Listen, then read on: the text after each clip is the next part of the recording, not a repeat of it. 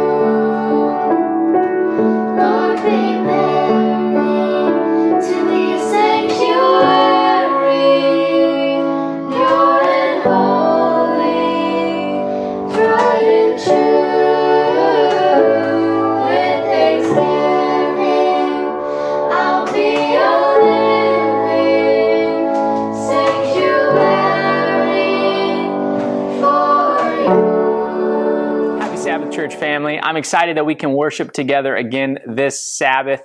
If you're joining us for the first time, hey, welcome. We're glad you're here. Obviously, this isn't the preferred way that we gather for worship, but we're glad that you're here. And if you're watching on Vimeo or if you're watching on Facebook, you're going to get an opportunity to interact with us. There's going to be a comment section below. You can interact with church family. You can interact with friends. Maybe you interact for the first time and, and it's kind of a courageous thing, but hey, we're glad that you are here to worship with us.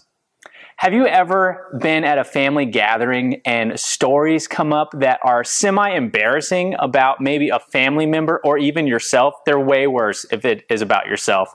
I remember growing up, I don't even know how it would come up, but there was always a singular story that my mom would tell. It wasn't about my dad's adventures or uh, maybe ripping on my older sister of maybe some of the funny things that she would do. No, it was always about one incident involving myself and the cutout in a stool in our living room. You see, we had a stool and there was this small little cutout where one could put their finger. And so as a young child, I would, I would stick my finger in it and then I would call my sister to go and get my mom. My mom would come back and she would assess the situation and realize that I've jammed my finger into this stool. She'd get butter or soap and, and wiggle my finger out, and then my mom would leave. And so, of course, I would naturally, after hearing from her to not do that ever again, I would wait. She would leave the room, and I'd stick my finger right back into that cutout. And my mom would come back, and I, it was several times. It may have been four or five times that she had to come and get my finger out of this stool. That's just the type of kid that I was. I challenged rules. I challenged commands. I wanted to figure out, is this rule a, a good rule? Is it just, uh, is it for my betterment? Or is this a rule that I think is kind of silly? And so I want to give you an opportunity. What are some rules that you have broken in your life that you have thought were silly rules or silly commands or ones that were serious that you found out later were for your betterment? So take the next 30 seconds and uh, tell us of a time that you broke a rule.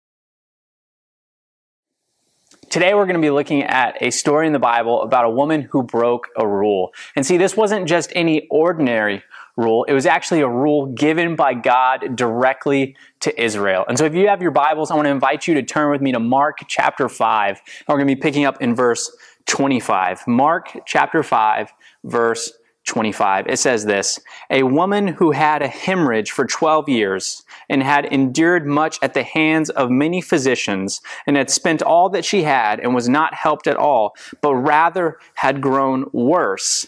After hearing about Jesus, she came up in the crowd behind him and touched his cloak. For she thought, if I just touch his garments, I will get well. Immediately the flow of her blood was dried up, and she felt in her body that she was healed of her affliction.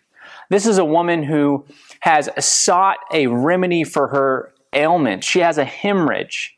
And she's pursued these doctors and these specialists who have told her, we can help you. Just this is, this is how much it will cost. And this has been going on for 12 years.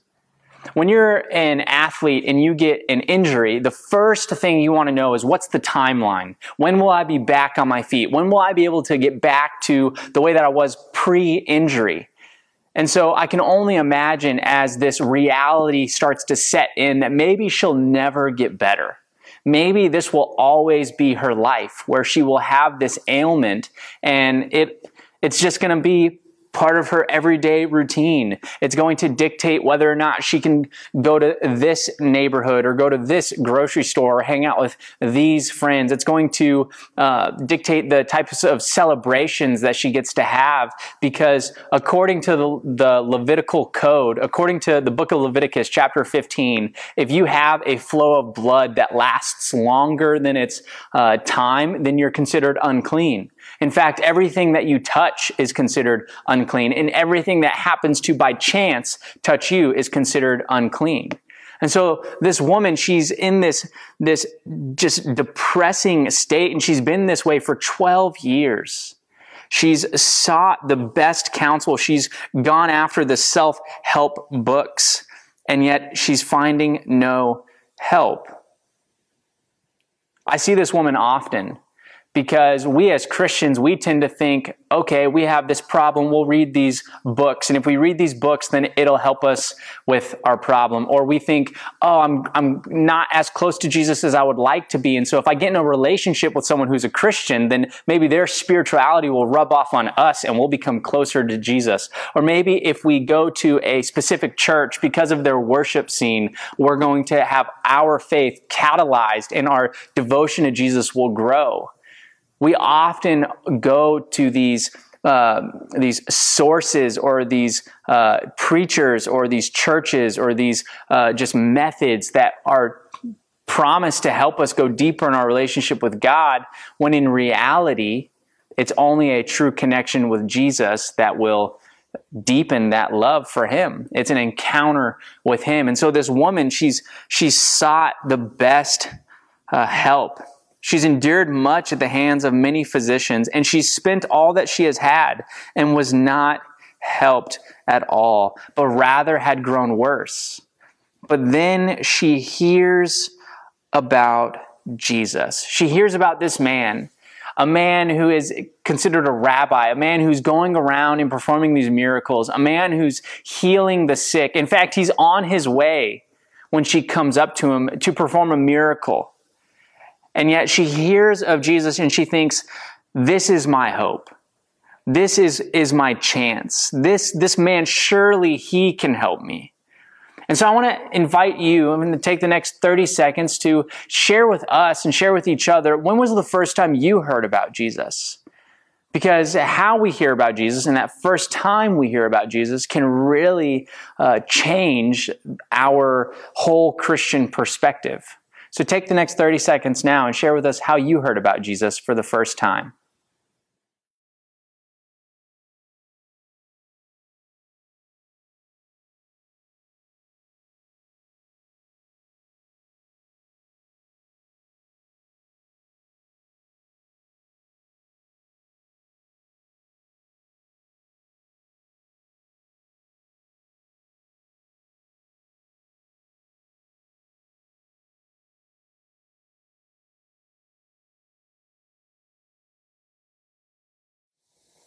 I'm sure there's been many awesome stories of when you first heard about Jesus. I can remember the first time that I heard about Jesus, it was so just jarring because it was through a YouTube video. Now, I had grown up and gone to an Adventist elementary school for the first four years of, of my school life, but even then I wasn't old enough to really comprehend who this Jesus was. And then as I grew older, I really only ever heard negative things. And so when I was 18, there was this YouTube video that was going viral, and it was Why I Hate Religion But Love Jesus. And it's by this man named Jefferson Bethke. And I remember sitting in my billet family's home. I'm in my room and I'm scrolling through YouTube. The hockey season is, is winding down, and I'm making plans to travel back to Texas. And there's this video. I don't know how it ended up in my uh, recommended watch area. Uh, it definitely wasn't a part of the algorithm of videos I was watching because the YouTube videos that I watched were all hockey highlights. And yet here was why I hate religion but love Jesus. And as I watched this video, as I heard this man, Jefferson Bethke, give this poem about who Jesus was and the power that he had and his openness, something started to change in me. And it would lead me on a journey to try to figure out what he was talking about. There were some moments in that journey where I didn't know what was happening, but I strongly attribute this video as the beginning of my Christian experience. See, the first time that we hear about Jesus, it can dictate the path that we will be on. If we hear a positive thing, then it might draw us closer to Him. In fact, often it draws us closer to Him. But if we hear something negative, it'll forever make it more difficult for us to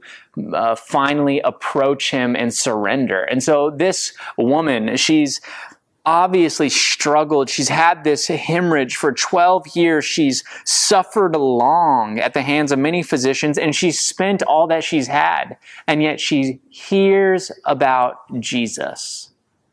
She hears these good things about Jesus. And so she develops courage to break this Levitical rule and she pushes through a crowd. She brushes shoulders with individuals, making them ceremonially unclean, just to touch the hem of the garment of Jesus, believing that if, if she just barely touches it, she'll be healed.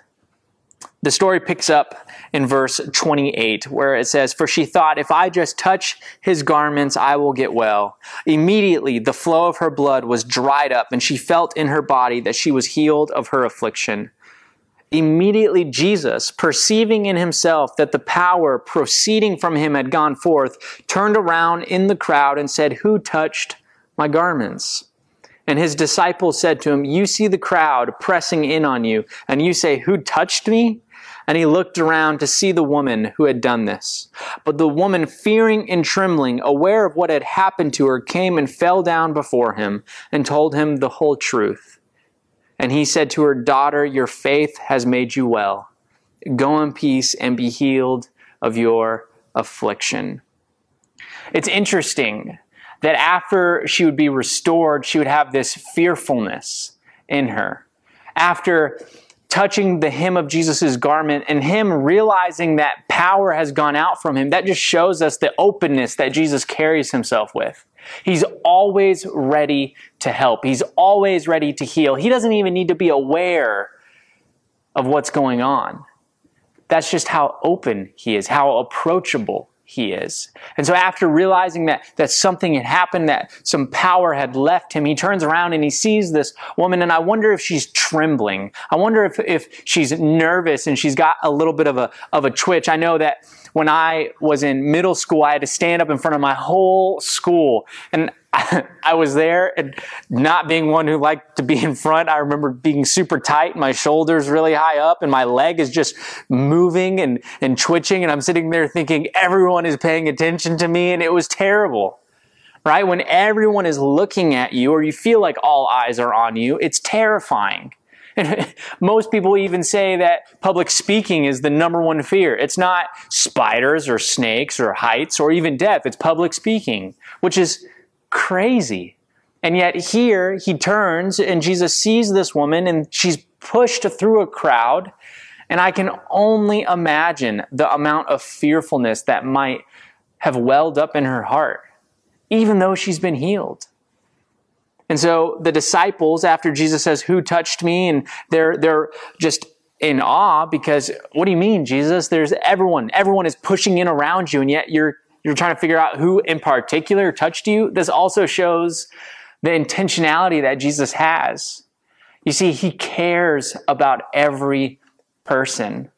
Just after uh, or just before this story in the Gospel of Mark, Jesus has gone over and healed a demoniac, somebody that was considered a lost cause. That's the Jesus that this woman has heard about, somebody who values every single individual. But then Jesus does something amazing because the woman in verse 33, it says she's fearing and trembling, aware of what had happened to her came and fell down before him and told him the whole truth. She's fearful of judgment because she realizes she's just broken a Levitical law. But the interesting thing about the book of Leviticus, not that it's one of the most unread books in the Bible, because it's difficult, especially as us 21st century Christians try to grapple with some of these archaic rules. What we see in Leviticus is God speaking to Israel. In fact, most of Leviticus, almost all of Leviticus, is God speaking. Well, who is that God that is speaking? It's Jesus.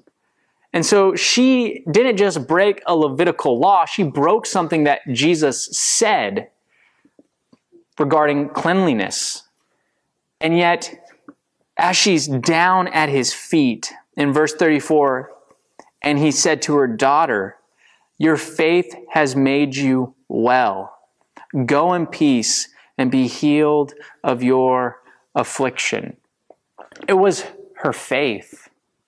Now, faith is this vague thing that we tend to uh, think that we understand. We we say have faith when our uh, team is is down and we expect them to have a comeback, or have faith when we're applying for jobs and we haven't heard back yet, uh, have faith that the relationship will turn itself around or that the relationship will blossom or, or have faith. We say faith expecting everyone to understand what we're talking about.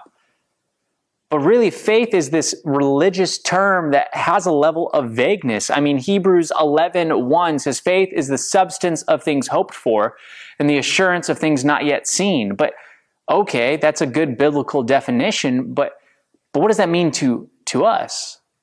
There were these two individuals, E.J. Waggoner and A.T. Jones, and as they started to study in the uh, late 1800s this very concept of faith, they came to this conclusion that Jesus didn't want to give a very clear definition of faith because we tend to struggle with definitions in general. In fact, they say that Jesus wanted to give an illustration because we as humans process illustrations easier. And so all throughout the Gospels are littered uh, illustrations of Jesus showing us what faith is. You see, this woman heard of Jesus. She heard of the good news. And so her faith was placed in who she had heard about. She believed that he was going to be consistent with what she had heard, with what she heard him saying to others, with the actions that he has uh, been uh, been having, the healings that he's been doing, the uh, the just all of the good news that Jesus has. She's expecting him to be consistent. And so faith is the substance of things hoped for, yes. But in a very practical way, it's expecting God to do what he has said he will do. It's expecting him to act consistently with his character. And so it was her faith, the belief that he was going to be consistent with who he is, that allowed her to take that first step. When you think about the very author of the Gospel of Mark, it's, it's John Mark, but he's just simply transcribing the account of Peter. Peter, what a fantastic example of faith. They're in a storm. The disciples are in this storm and they see Jesus walking on the water. And then Jesus calls Peter out and Peter takes that first step. But what courage it would take for somebody to try to stand on water.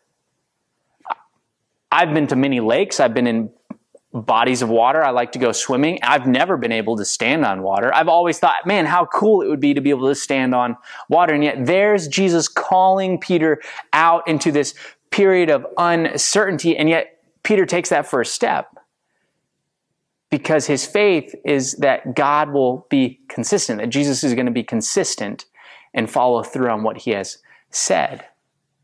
In times like these, there are many waves of uncertainty that might surround us. There, there might be uh, callings that God is, is giving us that require us to step out, to take that first courageous step. But it doesn't mean to step out on faith, even though that's a phrase we use quite often. No, we, we should have that faith before we take that first step. So that first step is very secure. So we're going to listen to a song and it's, it's a song that's very powerful. It's the song Oceans by Hillsong. And as you're listening to the song, I want you to think through what God might be calling you to do during this time.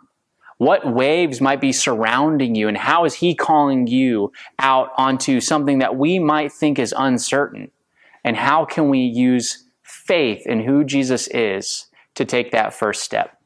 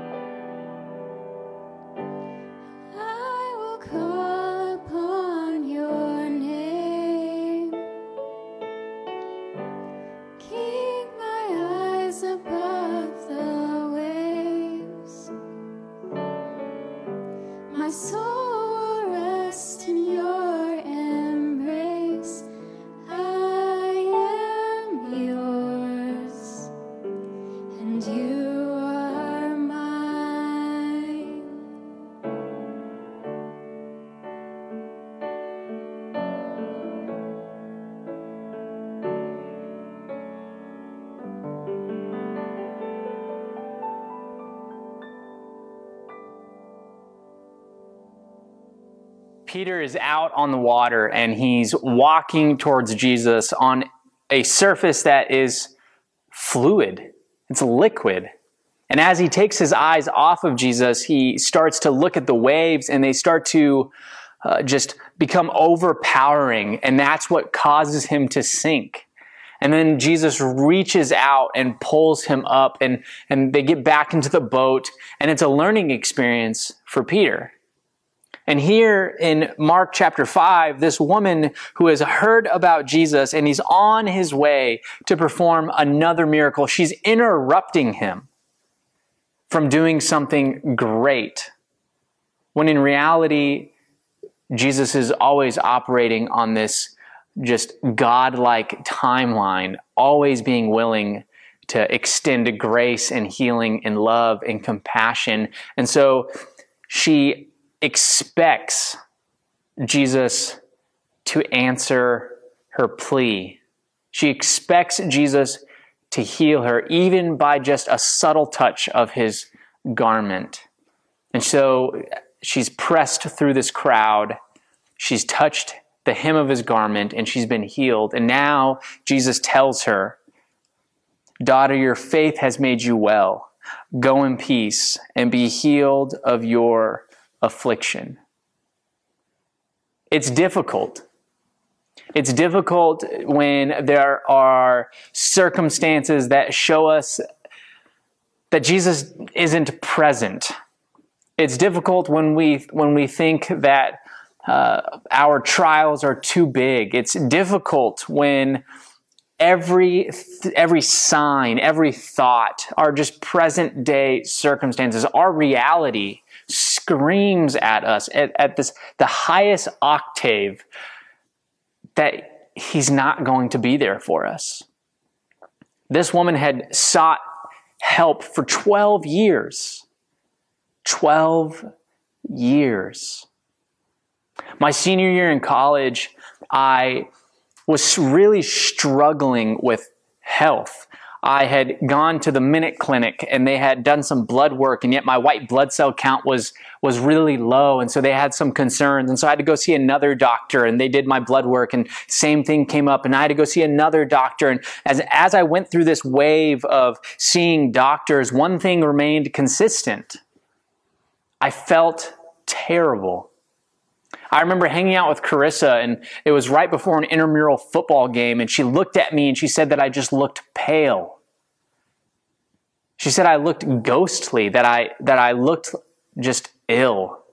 And I knew I felt bad, but I didn't know that it was wearing on my appearance. And we went and got a, a smoothie, and I, I, got one filled with beets because I had been eating as much beets as I could or drinking anything that had beet juice in it to try to help my blood. And, and as I drank it, she said that this cu- my coloration started to, to come back and and I started to feel a little bit better. And so I started to to think, okay, well, maybe I just have some type of ailment with my blood and I'm going to have to always be, be eating beets or drinking something with beet juice in it and, uh, and things like that. But as I kept going and seeing these doctors, one thing became incredibly uh, just aware, or one thing became incredibly present. And that was that I could be facing some type of cancer I remember sitting in the office of this oncologist, and I'm sitting around, uh, or I'm looking around, and I'm, I'm seeing everyone else there, and I'm easily the youngest person in the room.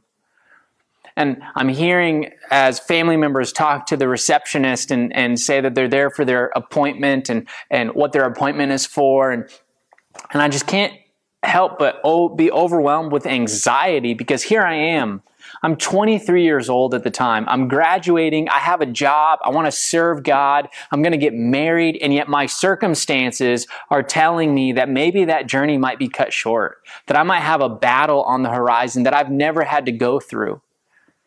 I remember having my name called and I had to get up from, from my chair and, and walk through the doors to go and uh, talk with a nurse. And I was trembling. I remember when the doctor came in. I remember what the lighting was like in the room. I remember the, the scent in the air. I remember everything about the situation because I was so scared of what the doctor was going to tell me. I'd been dealing with this for eight months now. And yet the doctor comes in, he's got his paperwork on his clipboard. And as he starts to tell me what could be the issue, he tells me that it's not a cancer. All of a sudden, my heart just was filled with resiliency, with peace, with joy, with, with, even though I knew that the future was still uncertain. I, I didn't know what it was. He hadn't yet told me, but just knowing that it wasn't going to be this long, drawn out battle that I, that I had been expecting just completely changed my whole posture. But that was just eight months of struggle. Some, some of you have been dealing with something longer than eight months. Some of you have been dealing with something for several years. And yet here's this woman and she's been dealing with it for 12 years. But she hears of Jesus.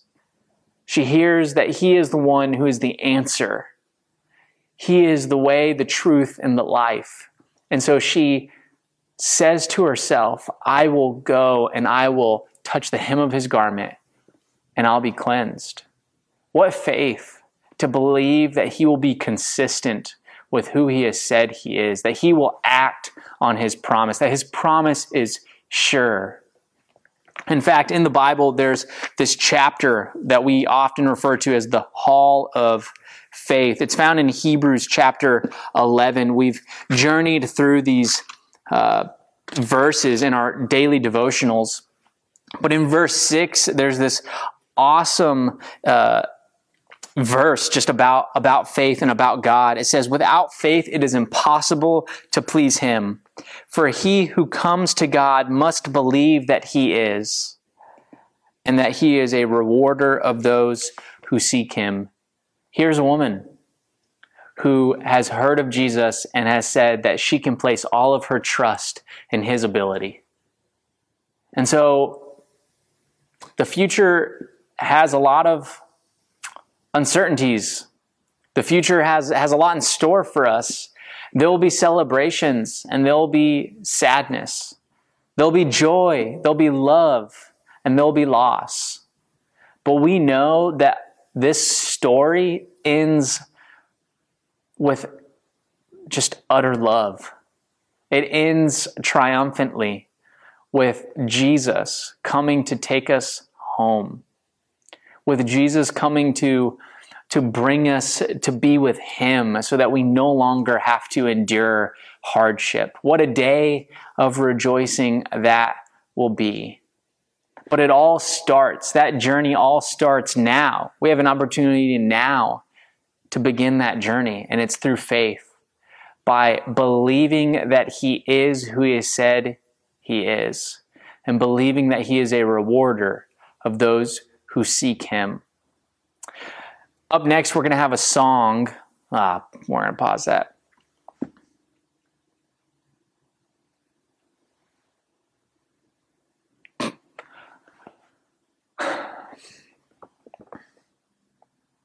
As you listen to this, no, I gotta, I gotta look at the camera.